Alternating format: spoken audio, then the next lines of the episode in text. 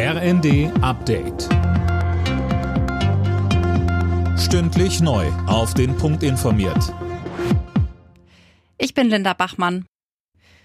Die Ukraine hat Russland vorgeworfen, nur einen Tag nach dem Getreideabkommen zwischen den beiden Ländern den Hafen der ukrainischen Stadt Odessa mit Raketen beschossen zu haben. Aus Kiew heißt es, dass der Hafen genau dort getroffen wurde, wo offensichtlich Getreide war. Der ukrainische Präsident Zelensky warf Russland vor, sich routinemäßig nicht an Abmachungen zu halten. Die russische Seite wies die Verantwortung für den Angriff zurück. Für sein deutliches Nein zur Verlängerung des 9-Euro-Tickets muss Finanzminister Lindner Kritik einstecken. Grüne und Linke fordern eine Anschlussregelung.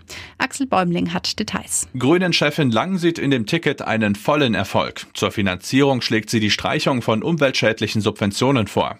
Linken-Chefin Wissler sagt, da passiert in einem FDP-geführten Ministerium ausnahmsweise mal was Sinnvolles und dann soll ausgerechnet das beerdigt werden. Greenpeace nennt Lindner eine Ein-Mann-Wagenburg gegen gegen soziale Gerechtigkeit und Klimaschutz. Die Union ist wie der Finanzminister gegen eine Verlängerung des Tickets. Sie will lieber Geld in die Infrastruktur des Nahverkehrs stecken.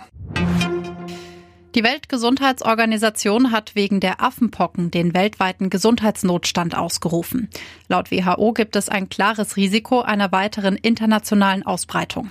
Mit der Ankündigung soll die Aufmerksamkeit für die Affenpocken erhöht werden. Direkte Folgen hat das Ganze aber erstmal nicht, weil die Regierungen schlussendlich selbst über mögliche Maßnahmen entscheiden. Affenpocken wurden mittlerweile in über 70 Ländern registriert.